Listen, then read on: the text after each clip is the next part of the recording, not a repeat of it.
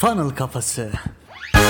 Merhabalar. Funnel Kafası podcast serisi 28. bölüme hoş geldiniz. Ben Hasan. Ben Emre.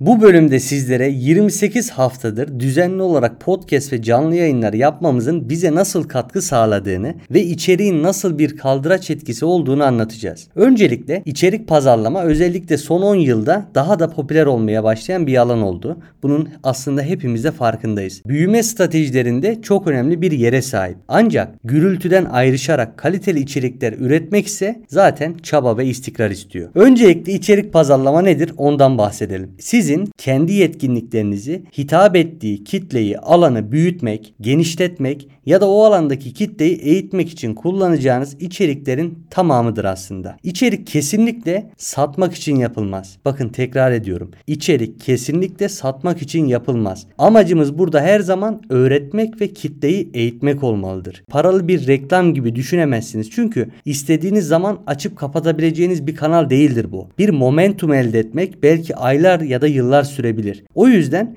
bunu bilerek ve bu zihin yapısını benimseyerek yola devam etmek gerekir. İçerik pazarlamasına başlarken bazı soruları kendinize sormanız ya da bunları içerik pazarlama sürecinizin ilerleyen periyotlarında cevaplamanız önemlidir. Peki bu sorular nedir? Birincisi, kimin için üreteceksiniz? İkincisi, ne hakkında üreteceksiniz? Üçüncüsü, hangi sıklıkla ve ne zaman bunları yayınlayacaksınız gibi en temel soruları cevaplamak size önemli bir avantaj sağlayacaktır henüz her şeyin başındayken. Evet Hasan, bu ilk bölümde şunu da ilave etmekte fayda var. İçerik pazarlaması bu stratejinin temelinde kesinlikle bir satış için yapılmaz diyoruz ama satış için yapılan, üretilen içerikler zaten içerik pazarlaması kategorisine girmiyor. Burada biz bu anlattıklarımıza ilave olarak kesinlikle şunu söylemeliyiz. Daha önce de bundan bahsettik. Biz bu işe kendimizi adayacağız ve kendimize bir söz vereceğiz. Mesela diyeceğiz ki minimum 1 yıl ya da 2 yıl herhangi bir beklenti içerisine girmeden istikrarlı bir şekilde üreteceğiz. Çünkü niye? Daha önceki bölümlerde de hep bahsettik. Biz gerçekten bir etki oluşturmasını istiyorsak bu işin buna bir yatırım gözüyle bakmalıyız ve yatırım da hayatın her alanında var. Bir yatırımın geri dönüşünü alabilmek için ne yapmanız lazım? Aynı zamanda birleşik etkiyi de görebilmek için beklemeniz lazım. Çünkü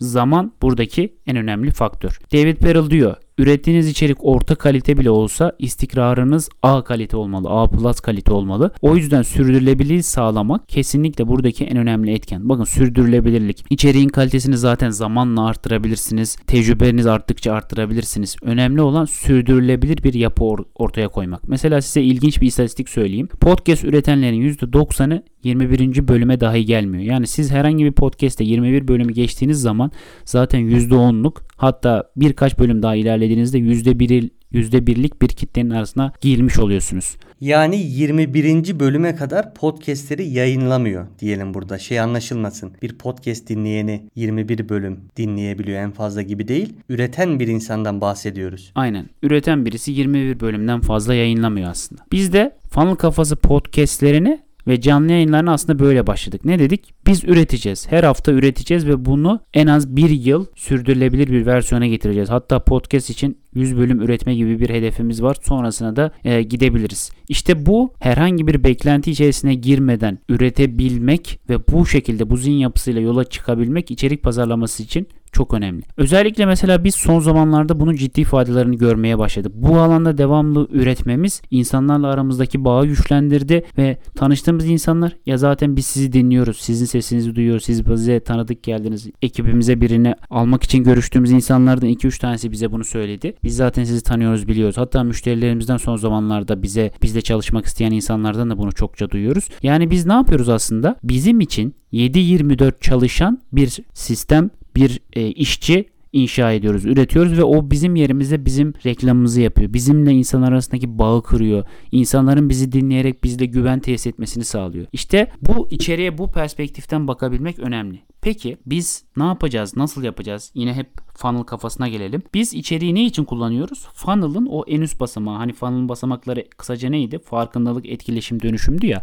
Biz içeriği o farkındalık safhasında insanların bizimle etkileşime geçmesi için onları bir sonraki basamağa taşıyacak bir argüman olarak, bir ürün olarak kullanıyoruz. Ve bunu yaparken de neye dikkat etmemiz lazım? İnsanlarla birebir temas kanalı oluşturmamız lazım. Yani onlarla etkileşime geçtiğimiz anda onlarla birebir bir temas kanalı oluşturmamız lazım. Yani bunu sonrası için bir yatırım olarak düşünmemiz lazım. O yüzden sizi de ne yapıyoruz şu anda? Funnel Kafası'nın bültenlerini, pazarlamaya dair ilke ve prensiplerden bahsettiğimiz funnel'ı işinize ve hayatınıza değer katmak için nasıl kullanacağınızı öğrenebileceğiniz, kendi girişim ve başarı ve başarısızlık hikayelerini anlattığımız şeylere ortak olabilmeniz için sizi bülten.funnelkafasi.com, tekrar ediyorum, bülten.funnelkafasi.com'a giderek Funnel Kafası'nın bültenine abone olmaya davet ediyorum. Tüm bunların dışında şöyle bir şey de söyleyebiliriz. Bunu aramızda da konuşuyoruz zaten. Tamam, içerik üretiyoruz, bir değer üretiyoruz, evet, ama bunun ekstra ve bence en büyük katkılarından birisi sürekli bizi öğrenmeye itiyor. Sürekli bizi konfor alanımızdan çıkarıyor. Ve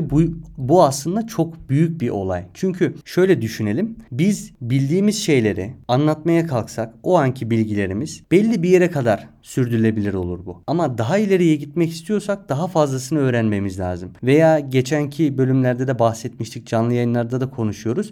Zihnimizde aslında tahmin ettiğimizden çok daha fazla bilgi var. Bunu tetiklemek içinse işte içerikler üretiyoruz. Kimi zaman doğru soruları soruyoruz. Kimi zaman funnel kuruyoruz. Canlı yayınları zaten çok ayrı bir beyin fırtınası alanı. Yani gördüğünüz gibi tüm bunlar aslında bizi konfor alanımızdan sürekli bir şekilde çıkarıyor. Yeni şeyler öğrenmeye ve öğrendiklerimizi size aktarmamıza yardımcı oluyor.